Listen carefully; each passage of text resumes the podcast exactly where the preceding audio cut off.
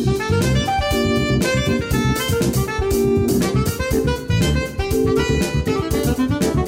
んばんは夜トレです。金曜日のこの時間は夜トレをお送りしていきます。今日の担当は金内彩子です。今日も夜トレは FX 投資家を応援していきますよ。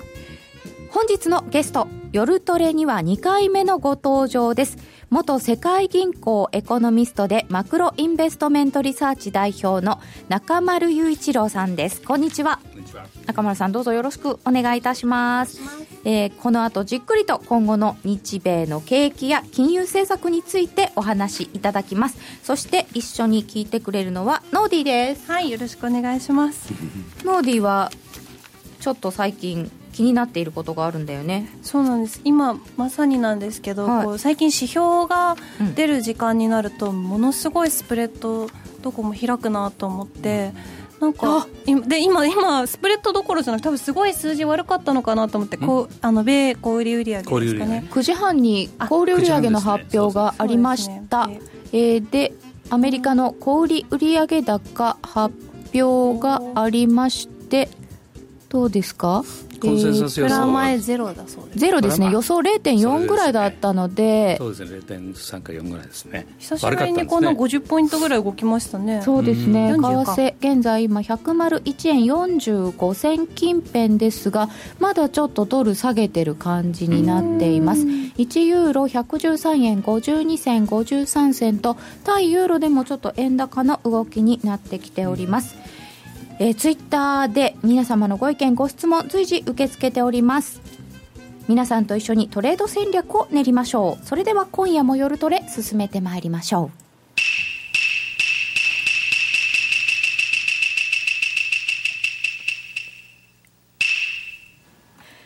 本日の夜トレ中丸さんをゲストにお招きいたしました。どうぞよろしくお願いいたしますなんか気が入って始まったっていう感じで 幕は来ましたけれども今日は、えー、中丸さんにですから実は直近で2017年日銀破綻っていうご本が出ておりまして恐ろしいことになりそうなそうですね。お話を伺うんですけれども、えー、ならざるを得ないというか。ならざるを得ない、うん、もうしょうがないしょそうですね。ですか？あのそもそもね日本銀行っていうのはもともと論理破綻してるんですよね。すでに？すでに論理破綻してるどれぐらいの時からもうそうですね。8%の消費税引き上げ、それそれでまあ日本経済がマイナス成長2期連続のマイナス成長になって。でそれでまあ追加緩和をしましたよね、うんうん、えー、まあ、全てを倍増するという、まあ、80兆円のあの国債買い買い取りとかあるいは ETF を3兆円にするもうその辺からもうしっちゃかめっちゃかになりましてね、うん、で日本経済が悪いのに自分たちはあの日本経済じゃなくて、えー、原油価格があの急落しているから追加緩和をしたとかね、あのさまざまなその無理なんだよっていうんですかね。もうロジックロジックがその整合的じゃない論理を持ち出して自分たちのその政策のミスをあのことしてきたわけですよね。でそのツケが回りに回って、えー、今年のえーえー、今年っていうんですか？去年ですよね。去年の夏に、はい、あの人民元の急あの、えー、ちょうど1年前ですね、はい、切り下げがありました、はい、そうです。切り下げがあって。1年も経つんですね。そうね。なんですよね、はい、でそれはだからむしろそのあまりにもその日本のその円が切り下がったためにもうドル高それから人民元高が起こってそれでもうやむを得ずその資本逃避が起こってしまってそれを解消するためにあの日本あ中国の政府当局があ人民元を切り下げざるを得なかったというようなあの経緯があるんですね。でそれで、まあ、あの人とあの一段落するかと思ったら、今年は何が起こったかといったら、もうあのマイナス金利が起こいや起こって、はい、でもそれはあ1月にその、まあ、チャイナショック、第二次チャイナショックみたいなのが起こって、もう世界の株価が下がって、で、えー、円が急騰して、それをまあなんとかその反転させようと思って、マイナス金利の政策を取ったところ、今度はもう追加戦争がもうますますひどくなって、で日本銀あの銀行のややってるようなその異次元緩和っていうのはだめだと。ご法度だって払ったのが、うん、まさにあの、えー、上海の G20 これが昨年、えー、今年の2月ですよね、はい、それからその後にその、えー、4月の末ですか、あのえー、米財務省が、はい、あの日本のその人あの日本円をですね、えー、通貨管理リストに入れてしまった。出ましたね、はい、ですからもう、日本はもうソース化にあの合ってる。そ、ね、れを、それをなんとかことするためにね、はい、あの日本は悪くないんだけど、アメリカ、あじゃあアメリカっていうかイギリスが悪いとかね、あじゃあ中国のその、あの、えー、経済が悪いとか、もうすべてその外部要因にあの格好をあのつけて、うん、それでまあ今年来たということですから、うん、あもうそもそも論理破綻していると。でそれが、今度よあの、いよいよですね、はい、2017年の5月には、日本銀行が破綻しそうだ、これ、これ財務破綻ですよね、債務超過です。日銀がですか？日銀がです。さて、詳しく見ていきますけれども、はい、まず足元では、アベノミクス再起動と言われています。で、日銀が ETF の買い入れを倍にするという強化策を出しておりますけれども、はい、こちらについては中村さん、どうな、どのようにご覧になりますか、はいはい、あまずあの、アベノミクスの再起動ということなんですけれども、はい、これはあの、まあ、参院選の選挙対策ということもあったんですけれども、ええ、まあ、28兆円というあの、まあ、大盤あの風呂敷っていうんですかね、大盤振る舞いをして、言ってました、えー、格好だけは28兆円だけのあの大風呂敷を広げたわけですね。うん、ででもその中身はというと、まあ、これはあの新聞等でも言われてますけれども、日経新聞もあの追跡してますけれども、真水ベースという、いわゆるその GDP ベースで、政府がどれだけ支出するかと、財政支出をするかという話ですけれども、これをあのリアルウォーターマネマネーとかいうことで。英語でも真水リアルウォーターなんですね。だから、あの外人投資家さんも皆皆さん知ってるわけですよ。28兆円って大あの大風呂敷を広げても、中身はないいくらなの？まあ水は6兆円しかない。しかも単年度だとそうなんですよ、そうなんですよね、で単年度で、今年今年度の16年度だけを見ると、4兆円ぐらいしかないということですから、もう小さくはないかもしれないけれども、大きくはない、ですから、まあ、大型の経済対策というには、あの全くその、なんていうんですかね、あの規模は足りないですかね。そうですね。古代広告なんですよね。規模が足りないですね。古代広告。古代広告です。はい。まあ、すでにあの、日本経済っていうのは、えー、来週の月曜日にね、4、6月の GDP が発表されますけど、はい、まあ、おそらくプラスマイナスゼロぐらいの、私はもうマイナス成長になってもおかしくないと思ってるんですけども、あの、この前が、あの、その前の1、3月がウルー年だったもんですからね、その反動が出る可能性もありますし、まあ、マイナス成長で、えー、御の字、あのまあ、プラマイゼロぐらいのゼロ成長が続くというようなような形で、まあ、見ておけばいいいいかなと思ってるんですけれども、その程度のやっぱり下振れリスクが、まあ、まだ残ってる状況ですんで、えー、4兆円ぐらいの真水だと、まあ、なんとか今の1万6000とかね、そのぐらいのあのあ水準というのは保てるのかもしれませんけれども、まあ、その後どうなるのか、要するに一時的ですんでね、その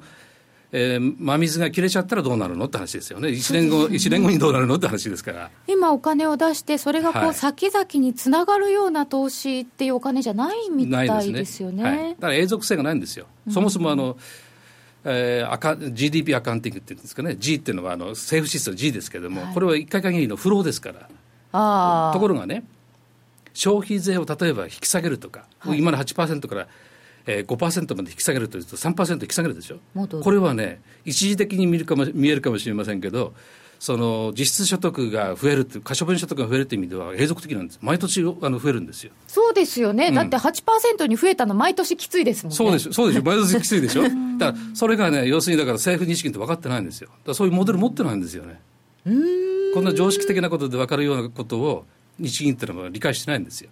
したがって8%の消費税で、プラスあの全くあの心配ないといったところが、マイナス0.9%の成長になったわけですよね、それだけ厳しいんですね。でしかも2014年だけにとどまらず、2015年度もあのほとんどゼロ成長でしょ、2016年度も今のところほとんどゼロ成長ですから、もうあの永続的に効くんですよね、その消費税税率のあの変更っていうのは。これは消費税率だけにかかあの限らず、えー、所得税あの税率とか、あるいはその法人税率ですね、はい、よく言われる、それをあの変更して下げたり上げたりするのでも同じようにそのパーマネントに効くんです。一時的なものではないじゃないんですよ、税率の変更の場合に消費税が高い国っていうのはあるじゃないですか、はい、そういう国っていうのは、その成長してないわけではないですよね。はい。それってどうなんですか？消費税率が高い国と例えばあの北欧とかねよく言われますけどね、はい、そういうところっていうのは基礎的なその消費税に対してはもう0%とか、数パーセントぐらいに抑えてるとか、あるよく言われるのはあの、えー、住宅投資ですね、住宅投資を8%ぐらいやると、もう本当にあのポルシェとか、そのぐらいの税金が持ってかれるって話ですよね。ですからそういう住宅投資に対しては8%じゃなくて、あるいは十数パーセントと高額のその消費税じゃなくて、特別に0%にあの据え置くとか、あるいは数パーセントに据え置くとかいう、要するにそういう、まあ、大きなその負荷があのかからないように工夫してるんですよね。ところが日本の場合は、一律。一律ですから、よほどだから、頭がいいのか、頭がおかしいのか。じゃあこの日本も一 一律で8%じゃなくて例えばものによっては10%になっても、はい、他のえっとどの辺を下げれば。学費とか、ね、そうそうそう、うん。うん、学費って消費税かかるんですか？かかってますよね。えかかってんじゃないですかね。学費、こんなに高い国ないですよ。そうそうそう。あの小さい子の時の。と思いますけどね。そうですね、まあ、あの税金の制度全体の問題なんでしょうけど、消費税もこうやって、ええ。ー、かなり永続的に、効い。てきてしまったので、はい、まあ、もし引き下げれば逆に永続的にプラスの方に、はい、ってことになりますけど、でこれをアベノミクス再起動と言ってるので、えー、ちょちょっとそれは違うだろう。全く違う。逆、逆転してます、方向性は違いますよね、うん、消費税を引き上げる、今のところ8%で、やめるとは言ってないわけですよね、あの2年半ぐらい後でしたっけ、あま、ぐらいにまた上げるっていうことですから、はい、あの要するに増税ありきなわけですよね。うん、ですから私はまあ少なくとも消費税率を8%ストップとかね、うん、あるいはストップして様子を見て、また経済があのあの低迷して、家計の消費が低迷しているようであれば、うん、それはあのえー、8%から7%、6%、5%、私はあの急激にやるっていうのは、ショックがあまりにも大きいんで、1%ずつ引き上げて5%に戻してみるとか。あるいはそれでも足りなければ4%にしてみるとかね。特にあの日本の場合は債務っていうのは政府の債務ですですから、日本国全体の債務じゃないんですよね、うん、日本は世界最大の債権国ですから、そうなんですよね。債あの債権をたくさんも持ちすぎてるんですよね、貯蓄を持ちすぎてるわけですよ。したがって経常収支黒字、真っ黒黒の黒字なんですよね。ですからあの大金持ちなわけだから十分にその支出して消費をして日本経済を活性化するあの余地があるんですよね。それは日本はどういうわけかあの間違ってて、そのまあ公務員さんが非常に強いのか、政府のそのなんていうんですか歳入だけがあのあ大事だと思ってらっしゃるのか、あの増税すればいいと思ってるわけですよね、すべて。そうなんですよね。増税ありきの政策を取ってるんで、したがって、先ほど言ったように、もう恒久的に聞きますから、消費税税率を引き上げるっていうのは。うん、あの3%の消費税の引き上げの場合には、ですから、えー、60%の消費税ですからね、それに1.8%ですか、1.8%の、えー、税負担というのが、あ可処分所得のその減少っていうのが、はい、もうパーマネントに未来永劫続くんですよ。だからか一つの家計で言うと3%にした影響っていうのはたたかだか1年間の3%じゃなくて今後だから10年20年30年40年って家計が続くわけでしょ、うん、そうしたら何千万円の負担にななるんですよ。ノーディーは消費税増税の方がいい派なので、いい派いい派です。それはまあ置いておいて、えっと金融緩和を日銀は、えー、一方でやりました。はい。強化、再強化っていうことで、はいえ。ー、今度は ETF を買う枠を増やしましたけども、はい、これは効果としてはどうなんですか？効果は全くないんじゃないですか、まあ、全くない。全くないしやるべき、私はやるべきじゃないと思いますし、あのそもそもだって、目的が2%のインフレ目標をターゲットにしてるわけですよね、その目的のために何をやるかって言ってるわけですから、うん、まあ、量的緩和をするっていうのは、まあ、ある程度論理的には分からないわけではないですよね。うん、あの QQE のそのあのク quantity を量を増やして、マネタリーベースを増やしちゃうっていうのは分からないわけじゃないですか、まあ、成功してないですけどもね。うん、ところが質的にこのあの ETF を買うっていうのはどういう意味があるのか。で、この日銀のその声明文によると、前向きの経済活動をサポートする観点から ETF を上げる。だから2%成長を目的と目的としてますよってことを歌ってないんですよね、そもそも。もうこんなその、なんていうの、あの違和感のあるっていうんですか、もうなんていうんですかね、あの目的は何なのかっていうことがちょっとずれちゃってるわけですね。全くずれてますよ、ええ。経済活動をサポートするんだったら何でもできないです もっと、じゃあ今度6兆円からもう8兆円、10兆円、あの16兆円ってやった場合に、それはあのどうなるかと言いますと、もうみあの皆さんご承知のように、そのファーストリテイリングの株あの大株大株主があの日銀であったりとか。そんななっちゃいますよね。ででかつね、おかしいのは、時価総額が大きければ大きくほど、うん、あるいは値傘株がであればあるほど、要するにその政府、日銀からのサポートが、支援が受けるってことだと、うん、これ、フェアじゃないじゃないですか。ああそうです、ね、これ民主主義じゃないですよ、はっきり言って。大企業優遇みたいな。大企業優遇みたいなね、今、既存の大企業優遇みたいな。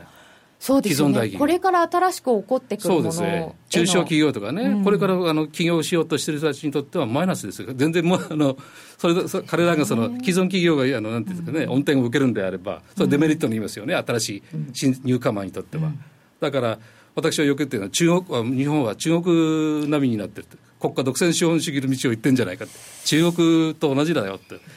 いうような感じで思ってるんですけどね。であの日銀のその金融政策決定会合、それ自体も、うん、あれ、政府が入ってるんですよ、財務省のようなお役人さんとか、内閣の人たちが行って、ものを申してるわけですよ。ええ、そんなの FRB であります、アメリカの中央銀行で、ECB で、あの欧州中央銀行でありますか。ないですよ、ないですよ、イングランド銀行でありますか、政府があのわざわざ言ってね、それ、ちゃんと発言用紙に載ってるんですよ、あの政府はこういうふうに申したとか、うん、まあ全くだから、日銀はその独立性をなくなその政府の言あの言あの言いなり、ええ、言うということですんで。でかつ日銀にとってもだって高値でその今6兆円を買うわけですよね。その前はだから1万4000ぐらいのあの時点で、えー、3兆円を買ってきたわけですよね。でその前は1兆円ぐらいのところで始めたはずですけどそれは大体日経225が1万円の程度の低いレベルでしたよね、はい、だからむしろ高くなれば高くなるほど買い増ししてるんですよ逆ピラミッドっていうね、逆ピラミッディングということですから。投資家的にはちょっとなかなか考えにくいことですよね。難品し続けてるってことですよね。私かな、その人たち。買い上がり？そう、買い上がってるわけです。だこれどうなるのって話ですよね。で、それ出口があるのって話です。持ったまんまなんですかね。いや、だから、うん、そういう日銀は言ってないし、そうすべきじゃないことは当然のことですけど、まあ、新聞等はおそらくそういうふうにしゃべるあの主張するでしょうけど、日銀はおそらくあの売らないと思いますよ。これもずっと未来英語買うんだと思って、買い買いっぱなし。ということはやっぱり中国並みの国家独占資本主義にいよいよ日本はなりつつあるという。その日銀は9月に総括をするって言ってるんですけど、はい、総括的な検証っていうのは、何するんですかね、はい、そうですね。あのももちろん私はあのべき論として、やっぱりそのやりすぎてるんで、でかかつあの、えー、もうあの2%目標っていうのは達成がもうほとんど不可能だし、でかつ副作用が多すぎて、その副作用が多すぎるっていうのは、先ほども言ったようにその、えー、通貨安競争がね、あの今まで激しかったとか、はい、あるいはこあの国債バブルですね。国債を買いまくっててあの資産バブルが資産バブルというとあのなんていうんですか土地とかあの、えーと、不動産それから、えー、株式だけを思い浮かべますけれども、はい、今の一番のあのバブルはやっぱり国債バブルですよね。債券。債券バブルだと思いますよ。だからそれが行き過ぎて今度その逆にその出口に転じようとする。日本の経済がノーマルになろうとすると、うん、ノーマルになるということは今目標としているのは例えば1%の経済成長あるいは2%の経済成長プラス2%のインフレでしょ、うん、それは足し合わせたら名目で 3%4% ぐらいの成長になるわけですよ。あそうですよね。それを目指してるわけでしょ、はい、2年間で目指してきたわけでしょ、はい、ということは金利だって当然のことから 4%, 4%ぐらい 3%4% にならないとおかしいですよね。そうですね。2年後に経済学的に言ったら そうそういう順番ですよね。ですよね。だったらそれに備えてなんであの巻き戻しするとかやりすぎちゃまずいわけですよね。でそのためにもやはり今準備してその、まあ、金利が高騰したりしないように債券バブルがあの崩壊しないように。今の段階からやるべきだというふうに思ってるんですけれども、あのただ、9月の段階でどこまでその、はい、えー、正常化っていうんですか、がなされるのか、私は正常化されるべきだと思うし、マーケットの方も多少その一部にはね、そういう、えー、今のそのあの異次元緩和っていうのはやりすぎで、それをある程度その量的にあの巻き戻す、いわゆるテーパリングですよね。はい、あのえー、縮小していく縮小していくと、バーナキさんが、はい、あのやられた、かつてやられたような、ああいうような政策っていうのはもうでできてしかるべきだしというふうにあの思います。でもそれこそそのバーナンキさんがテーパリングするかもって一言言ってあの暴落だったっていうのが結構頭に残ってますよね、ね。はい、いやだから本当にそれは難しいです。難しいけどいずれやらざるを得ないですよね、うん、いつまでほっとくわけにいかないですから。というのはだからそれをほっとかないかほっとかないとどうなるかっていう話なんですけども、はい、ちょっとあのチャートが中村さんに、えー、資料ご用意いただきましたあの2017年5月頃には、はい、このままいきますとっていうのは、このままもう完全にいっちゃいますけど、80兆円買い続けてるわけですから、マリタリベースがあのこの青い線が、えー、そうです。GDP に対する日本のマネタリベースの比率、えー、ほとんど日銀の資産規模と同じです、これ。は。あ。の8兆円ぐらいのあの資本しかあの資本資本金分の8兆円ぐらいの差しかありませんので資産規模と負債規模っていうのは、はい、だからほとんど同じです。それが来年の5月にですねなんと101%ですから日銀は日本経済を飲み込んでしまうというこれなんですね。でまあ、ちょっと話がなんかあの前後しちゃうかもしれませんけどね、はい、次のバランスシートのところを見ていただくと日銀のバランスシート。はい。今年の5月末時点のバランスシートそれからが左にありましてね、うん、であの日銀のバランスシートはどうなるかっていうのは来年、あの右側の17年の5月末時点でどうなるかっていう話なんですけど。左側の方は16年5月末時点で、はい、え右側は来年どうなるか、どうなるか、はい、これ、簡単に出せるんです、国債は80兆円で規模であの毎年買ってますんで、はい、1年後に450兆円になるんですね。はい、450兆円ですよ、日本の経済規模って500兆円のしかない。すごい大きさになっちゃうんですね、はい、ただ今でももう380兆円ぐらいあるわけですから。そうですよね、えー、全然不思議じゃないんです。で ETF は今現在8兆円ぐらい規模ですけどこの6兆円買いますしますという今あの話ですので6兆。円をプラスすると14兆。とうとうなりましてね。今の425兆 ,5 兆円の日銀が、えー、500兆円をとうとうあの来年5月には超えてしまうんですね。でご覧になると引当金の勘定っていうのは4.5兆円しかなくて、はい、えー、資本金は3.2兆円しかありませんの。でこれ合わせて、えー、あの純資産っていうんですか日銀の純資産っていうのは8兆円弱ですよね、うん、しかないということなんですよ。だから、えー、国債がですねたかだか2%割れるとこうあの2%下落するとですね国債のそのあの450兆円もありますんで、これはい、これの1%で4兆円、4.5兆円ですよ。だ2%になるともう9兆円ですから、もう穴開いちゃうわけですよ。国債がその来年ですよ、5月に2%値崩れしちゃうと、もう9兆円のあの下落するわけ、損失出すわけですから、8兆円のその資本金を上回ってしまうわけですから。金利が上昇する、国債の価格が下がる。はい、で債務超過。450兆もあるってことは1%動いたら大変なことですよね。そうです、そうです。たたたかだか1%でもってどれだけ損失が出るかっていうのはこの、まあ、資産なんですけども本にもあの私の本にも書いたんですけどまず20兆円は下回らないだろうというのがあの数字なんですけどね。でそうするとその20兆円はどうしますかって話で。で私の本をあのえー、アマゾンで引いていただくと、なんか、あの、読んでいただく方が、あの、私の日銀破綻なんて絶対起こりえない。なぜならば、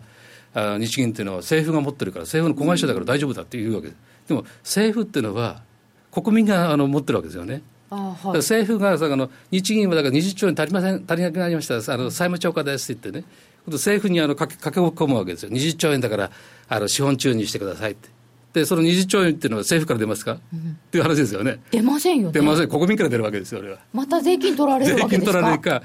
あの国債を発行するか、ああるいはこのヘリマネみたいに日銀が直接引き受けるかですよね、20兆円を直接引き受けるかもしれない、ヘリヘリマネで。ヘリマネっていうのは、実際なんか、ありえるんですか？それはありえますよ、はい、実際、過去にもあの日本でもあの有名な、えー、コリキヨさんですよ、高橋コリキヨさんがやあのやった戦前ですけどね、うん、えー、ですか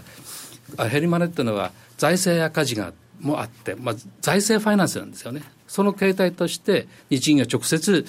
引き受けて引き受けあの国債を引き受けるって話です。政府が政府の財政赤字を日銀が直接に穴埋めしてあげるって話ですよね。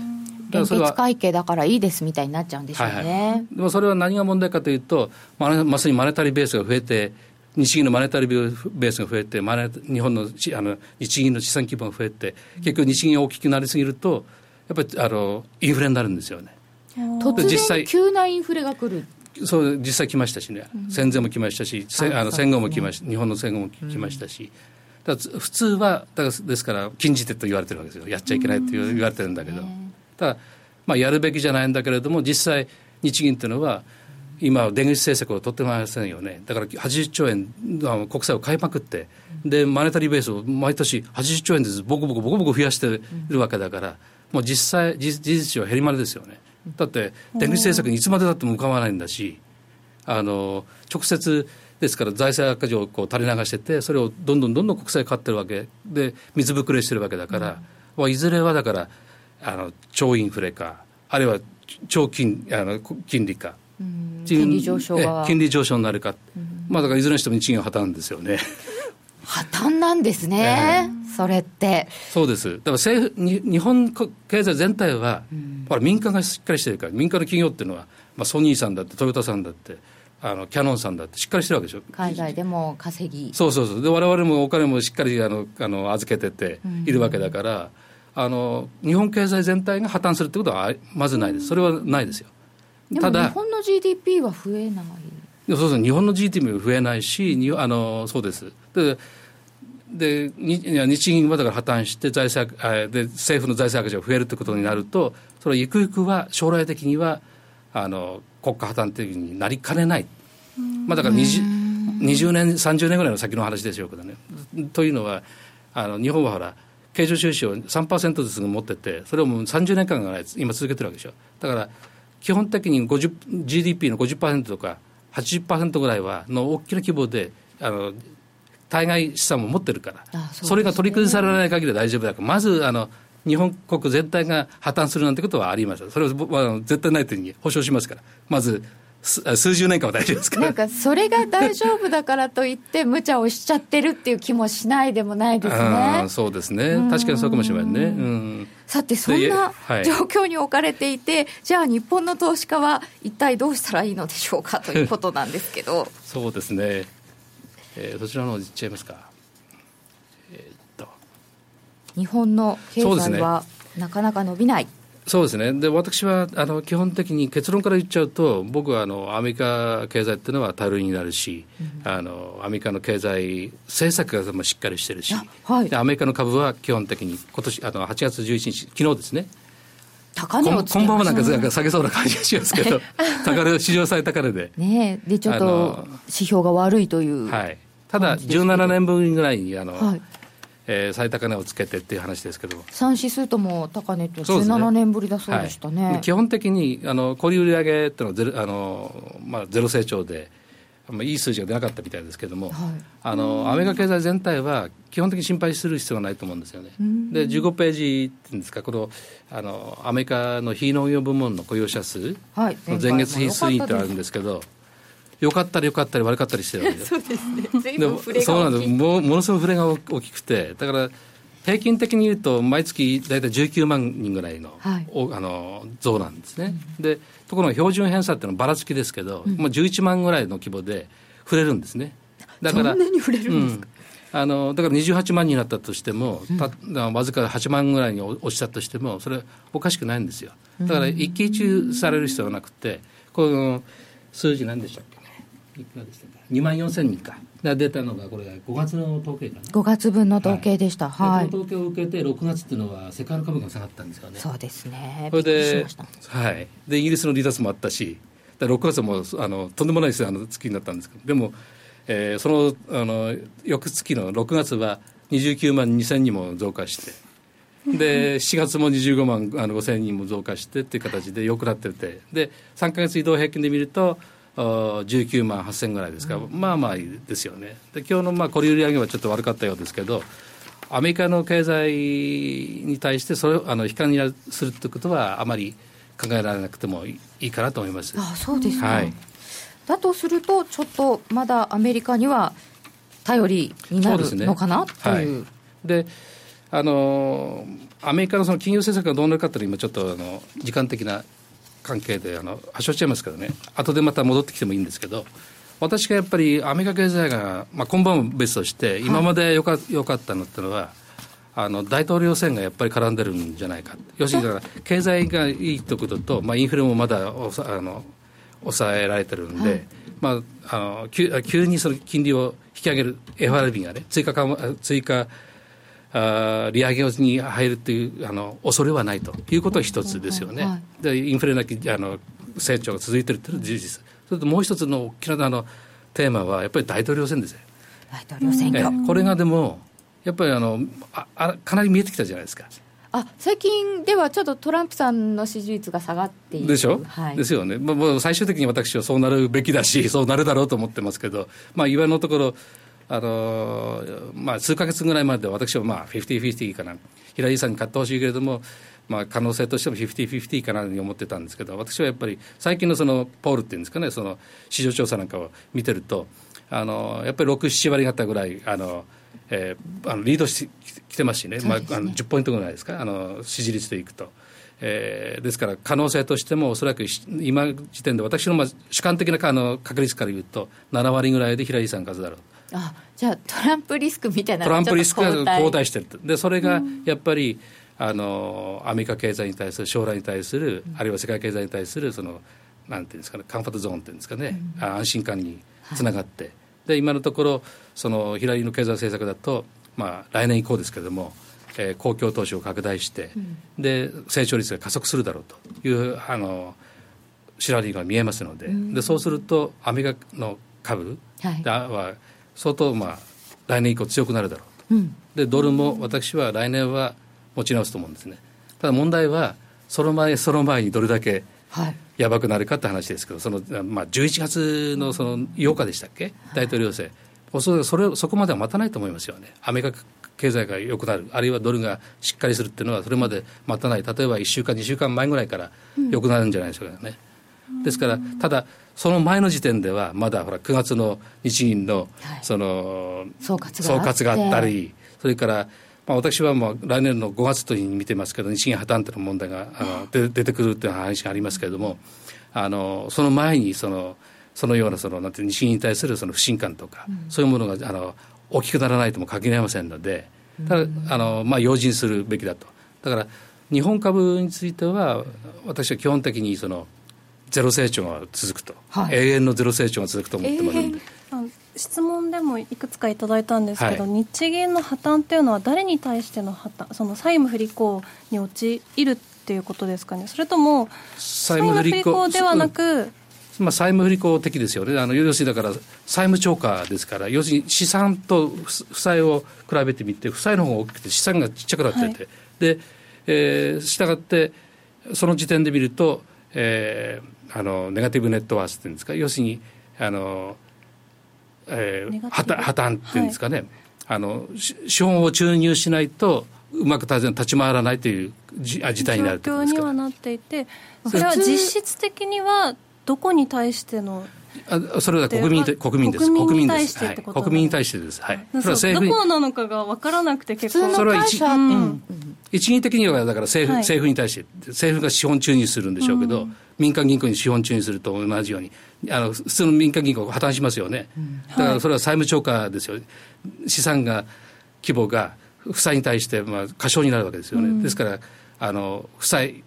負債が超過してしまう、上回ってしまう、上回ってしまうわけですよね、その分を資本中にしないと、経済、あのエンティティっていうんですか、銀行っていうのは破綻しますよね、はい、日銀としてやっていけなくなっちゃいますよね。です,、えですから、それが破綻が分かってれば、誰もお金も貸しませんし、うん、だからあの、えー、国民の信用がなくなっちゃうわけですよね、うん、日銀権がだから、これは破綻してるってなったら、うん、債務超過に陥ってるって誰がそれを持ってるかって話ですよね、円は安くなるだしだろうし、インフレになるだろうしって話ですからね。ね。円の信用はなくなっちゃいますよね。はい、そうですね。だから国民に対するあの信用がなくなるってことですよね、はい、国民経済に対する信用がなくなっちゃうということです。借金する相手がいるというのとはちょっと違うかもしれませんね。えー、なるほど。さて、そういった中で、アメリカ株はまあいいだろう。うん、そうですね。アメリカ株と、ですからドルは基本的には私は大丈夫だと思います。うん、ただ、そのじゃあどあの、それまでにリスクがあるんで、基本的にアメリカ株に対しては、はい、あ長期投資、うん、で時間分散的な、時間分散的な投資をすると、で逆に言って、じゃあ日本っていうのはどうしたらいいかというと、はい、日本株に対しては、まあ、大変あの残念なんですけど私は全くお勧めしません。だから、うん、ですから、だから本当に国あの国家独占資本主義的なその、えー、あの日銀頼りっていうかね、政府とあの中央銀行頼りの金融政策っていうのは、やっぱりあのいつか破綻するはずだし、いつかその巻き戻しが、どういう政策が起こるかわからないから、特にその外国人投資家なんて、私は買ってこないと思いますよ。日本人はどうかは分かりませんけど、外国人投資家っていうのは、そういう嫌ですよね、だって日本の政府と日に頼ったあの分あの分国民年金投資をするとかね、うん、そういう話に私はあの絶対ならないと思いますし。他国から見たらそうですよね、はい。はい、そうすると日本のものについては短期的な短期的なはい。確か右あのオプションとかですオプションもちろんオプションもあの、そうです。オプションの方はあの10月に出すつもりなんですけど予定なんですけど、はい、あのこの本でもその2010年日銀破綻という本でも、はい、あの最終章の方にはあの右先物。右先物、はい。まあ、売りですよね。売り右先物の売りとか右先物の買いとかあのでもってチャレンジされるのは、はい、あの非常に有効なのかなというふうに思ってます。わかりました、えー、詳しくはこちらでご覧ください、えー、6月に出たばかりです、えー、2017年日銀破綻。ちょっと怖い本でございますが、えー、今日は中丸智一郎さんをゲストにお迎えいたしました。中丸さんどうもありがとうございました。ありがとうございました。気になるレースが今すぐ聞ける。ラジオ日経のレース実況をナビダイヤルでお届けします。開催日のレースはライブで3ヶ月前までのレースは録音でいつでも聞けます。電話番号は0570-008460 0570-008460 0570を走ろうと覚えてください。情報量無料かかるのは通話料のみ。ガイダンスに従ってご利用ください。毎日書道会常任顧問。書家関口俊宝さんの教養としての書道ではただいま受講生を募集中。ビジネスに教養に国内外で活かせるコミュニケーションスキルに改めて字を学び墨と筆で書くことを通して書をあなたの自己表現の手段にしていきませんか？お申し込みお問い合わせは「ラジオ日経大人の書道」をインターネットで検索ホームページからどうぞ。教えて高野さん。教えて。高野さん。夜トレガールズリアルトレードのために今日も高野実践ドリルです。です。高野さん今日は何から教えてもらえるんですか？ちょっと今日はですね、はい、あのー、基本に戻ってというかごめんなさい、高野さん、ちょっとその前にこれ入れますね、はい、ドル円現在101円実践のところまで、101円割れまでありましたよ。101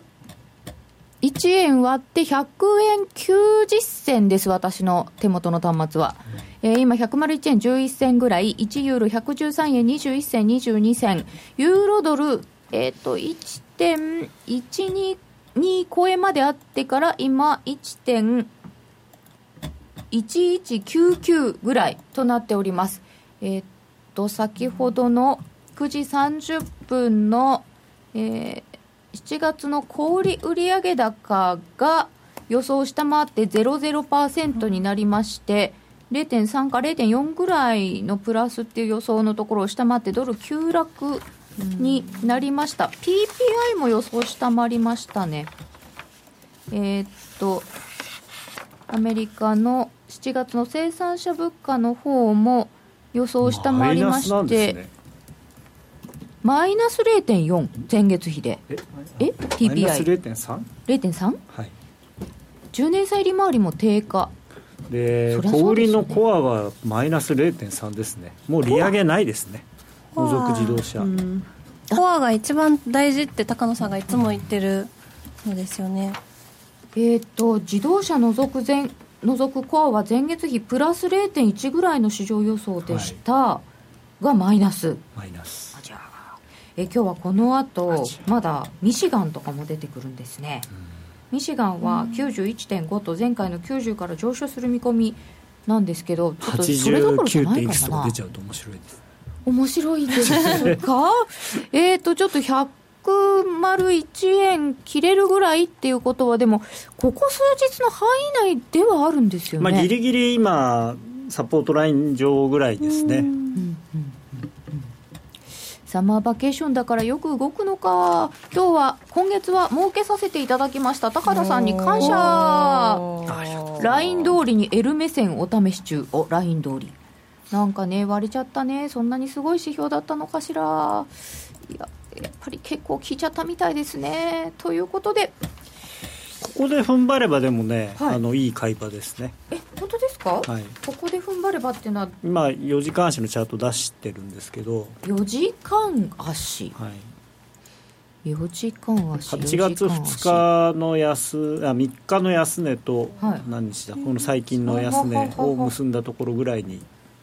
まああのちょっと下ひげ引いてますけどね、うん、大体のとこにいますね。そうです。だからこれが下ひげに終わればまあっていう感じですけどまあそうですね。金曜の夜ですよ高野さん。ジブリですよ高野さん。国立小坂をさっきコメントに国立小坂をさこう転げ落ちるようにみたいなコメントがあって。国立小坂を転げ落ちる。怖いって思います。ちょっとやっぱ監督別調べてみたいですね今度ね。そっちでした？なんとなくジブリってひとまとめにしちゃいけないんじゃないかなっていう、うん映画別っていうのは確かにありました、まあ、映画別っていう。でも映画別までいっちゃうとこう細かすぎるんで細かすぎるんですよ。監督別だと3パターンぐらい23パターンになるんですよね多分。いいかなと。えっと小売売上ですけど食品飲食店ガソリンスタンドなどの販売の落ち込みが影響。あガソリン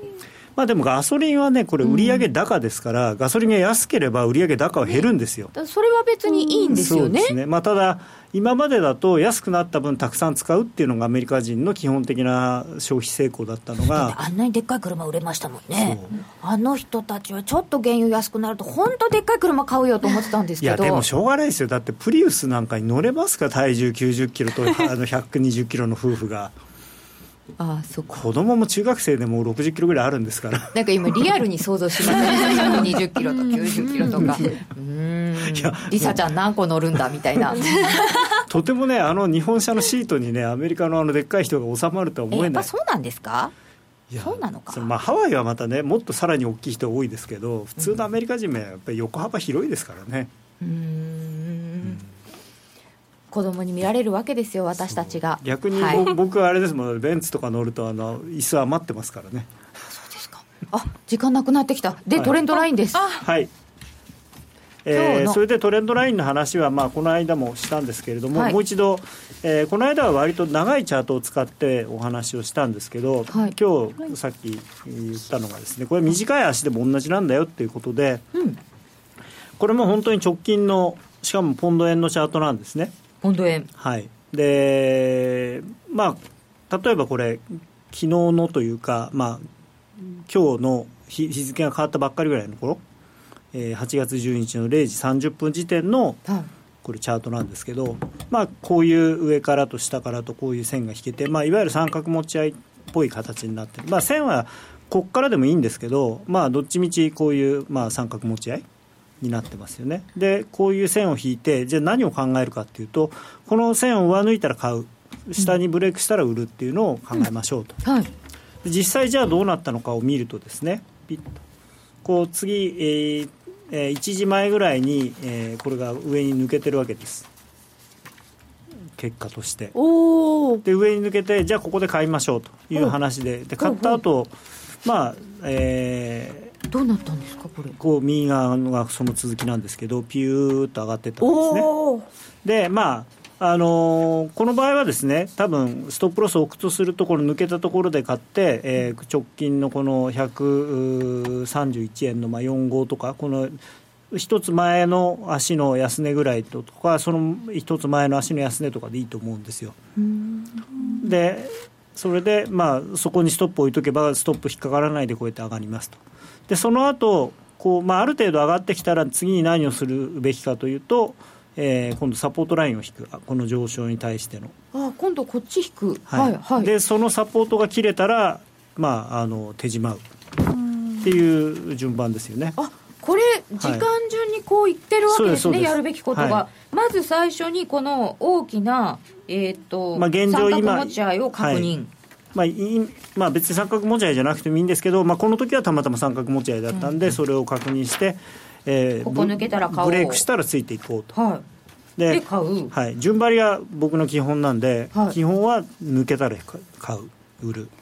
でこれな何足でしたっけ？10分足。10分足だからあの、チャートっていうのは別に10分足でも日足でも一緒なんですよやることは。そうなんですね、はい、ただこの場合ちょっと難しいのは、えー、ずっとあのオリンピック見てればいいんですけど 寝ちゃうとちょっとね厳しいっていうか。あと10分足だとなんか線引いてうーんって考えてるうちに変わっちゃいません？だからもう長すぎのか私。そうそう。あのもう抜けたらすぐパッとこうついてく。あそうまあでも10分に1回見ればいいんですよ。引けベースでしか一応判断してないんでこの場合で言うと。でストップロスに関してはあのー、もうついちゃった時はしょうがないと。いうことでつけとくんですけど、はい、でまあ上がってってこのあの線赤い線が引けた段階で、はい、えー、ここを終値ベースで下回った時には手締まうとこれもストップロスを置くというよりは、ここは見てないとだめなんですね。利食いのポイントとかも入れてないんですね、これは。はい、見てないと。まあ、デイトレードは基本、あのストップロス入れて、あとは見てる。見てる。はい。楽しちゃだめ。楽しちゃだめ。キラキラして言われたった。っ てもう楽しない私。あ今のあれですね。なんかこう DVD かなんかで発売したね。楽しちゃダメ。あの高野さんリサレーにメロメロなんです。スタッフにして売りたいよね。みんなでなんかこう。ありがとうございます。なんだこれ。なんだこれ。えっ、ー、と騙しはないですか？もちろんあります。ただ、うん、騙された騙されるのもあの恋愛じゃなくて FX とうちだ。そうか。確かにね誰かに騙されるより。ただ騙された時に あのゆきなちゃん何もないですよ。騙された時に。何もない何もない。一人騙されるよりちゃんとの方がいい。騙された時にそのなんていうのかな。もう本当に困るようなことをしないために近め近めにストップは置く、うん。そうすれば騙されても「だよ」で終わりになるんでちょっと一晩ねあの、うん、お酒飲めば忘れられるぐらいの。それぐらいの痛手で済ますように、はいはい、これポンド円の実際の、はい、えっ、ー、と昨日からのとこのチャートですか、そうですそうです。あ面白いですね。昨日というかまあ今日の午前中。10分10分、あ本当だ面白い。えっと今のチャートでお話今ね動いちゃったんでポンド円もすっごいすっごい動いちゃってます、ね、ちょっとなんか線がどうとかっていうレベルを超えた、うん、あでもこれも線超えたところで売ったとすると、うん、1234561時間前ぐらいに売れてません？私ちょうどここあの来て、はい、待機してる時にあポンド円、はい、これこれちょうど売りたいぐらいですねって話を高野さんとしてたんですよね。この上がってるところを、ね、短い足の方が分かりやすいんですよね。うん。ちょっとこれなんか。10分足で今日のあの、はい、夕方ぐらいからのをえっと引いてたんですね。サポートラインというか、うん、夕方だったかな？違うな。嘘ついた。昨日、はい、嘘つきました。今日の朝ぐらいからのやつを引いてました。引いてそしたらちょうどここ入るぐらいの前に切れるか切れないかだからここ切れたとこで売りたいねみたいな話を切れればなんですけど。はい。ということで今日は線を引いてここでこうしたらの話を伺いました。高野さんのトレード実践ドリルでした相場が大きく動き始めた今だからこそ FX にチャレンジしてみませんか？FX プライム by GMO では多彩な FX 商品を提供しています。自由に取引できるスタンダードな FX なら選べる外為、ストラテジーを選んだり作ったりシステムトレードをするなら選べるミラートレーダーとちょいトレ FX。そして値動きが小さくても取引チャンスがあるバイナリーオプションの選べる外為オプション。自分の投資スタイルに合った FX を選べます。FX を始めるなら FX プライム by GMO をご利用ください。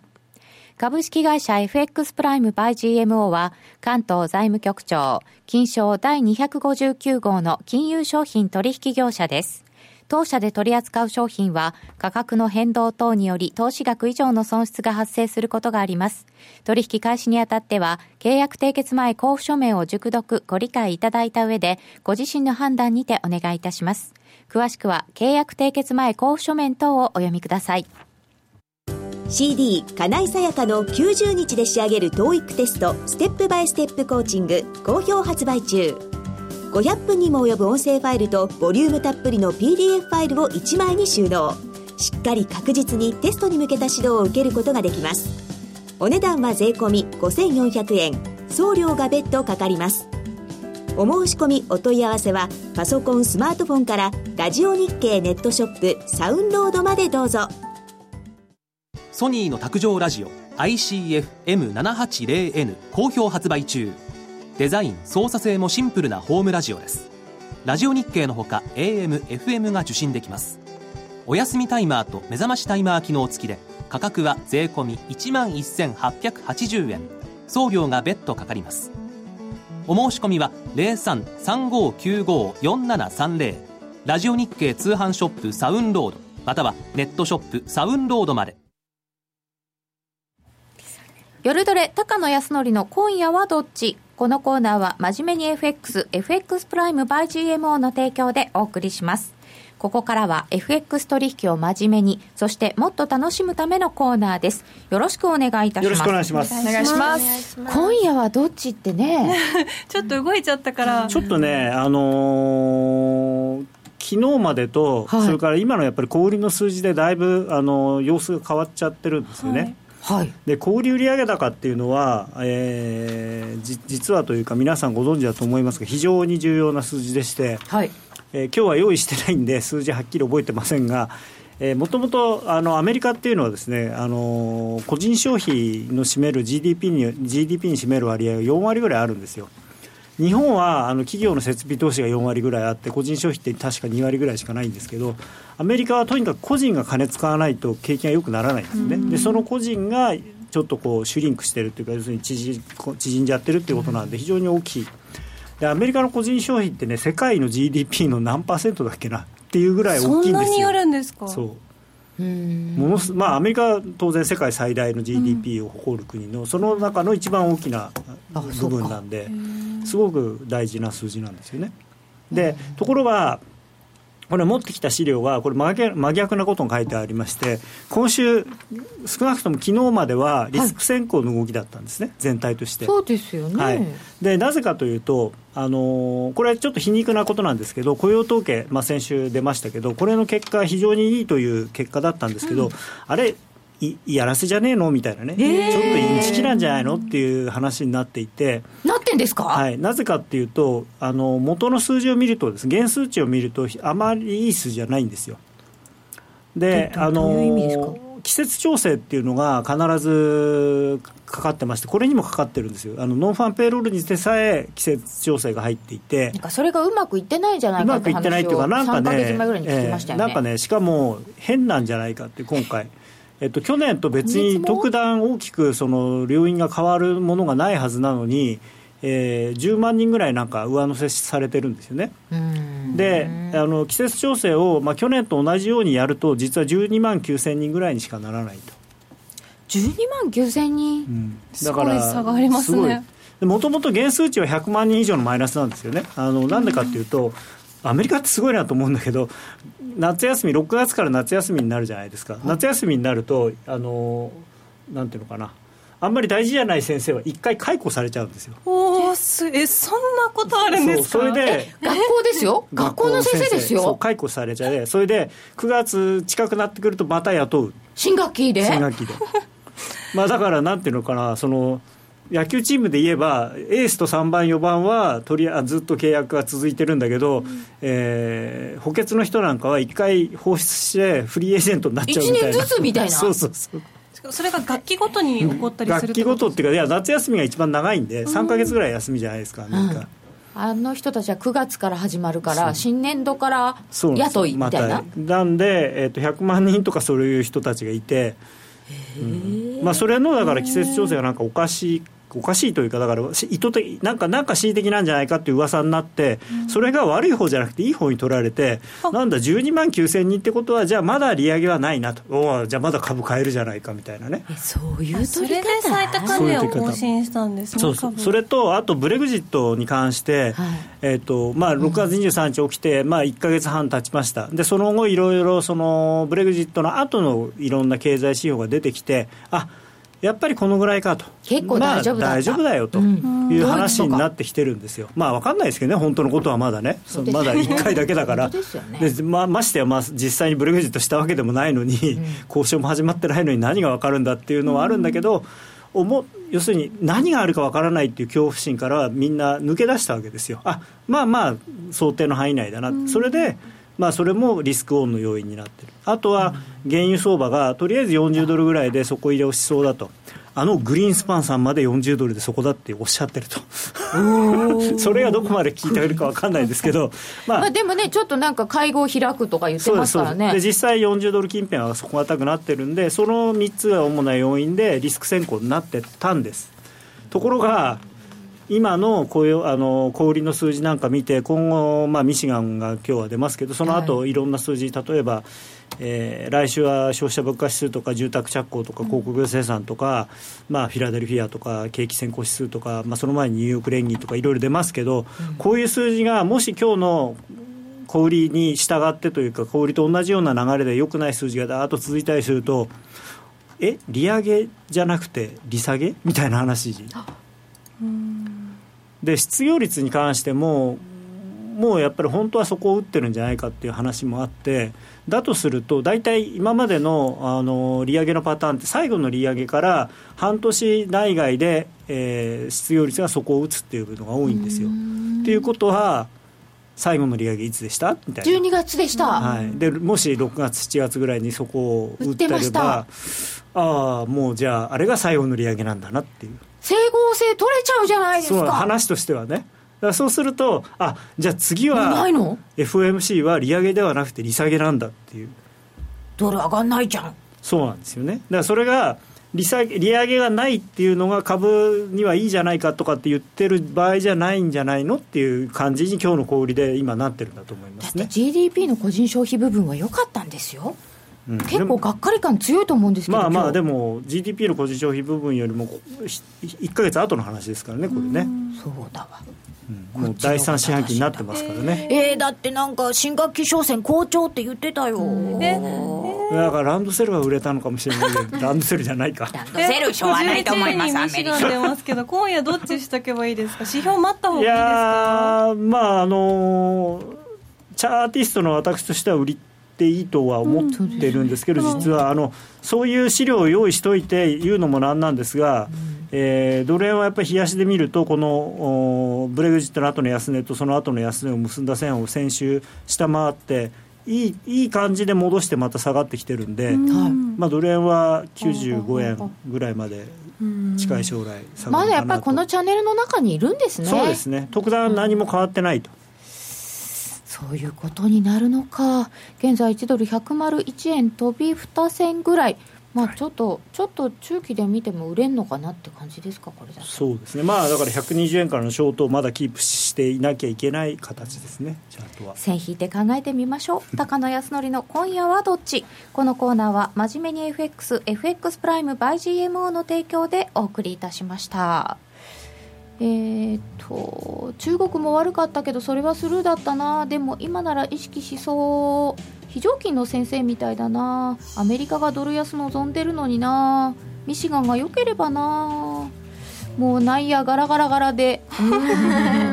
ちょっと動きました。びっくりしましたね。番組そろそろお別れのお時間でございます。来週の夜トレもぜひお楽しみになさってくださいませ。お時間あれば延長戦お付き合いください。それでは皆さんさようなら。さようなら。さようなら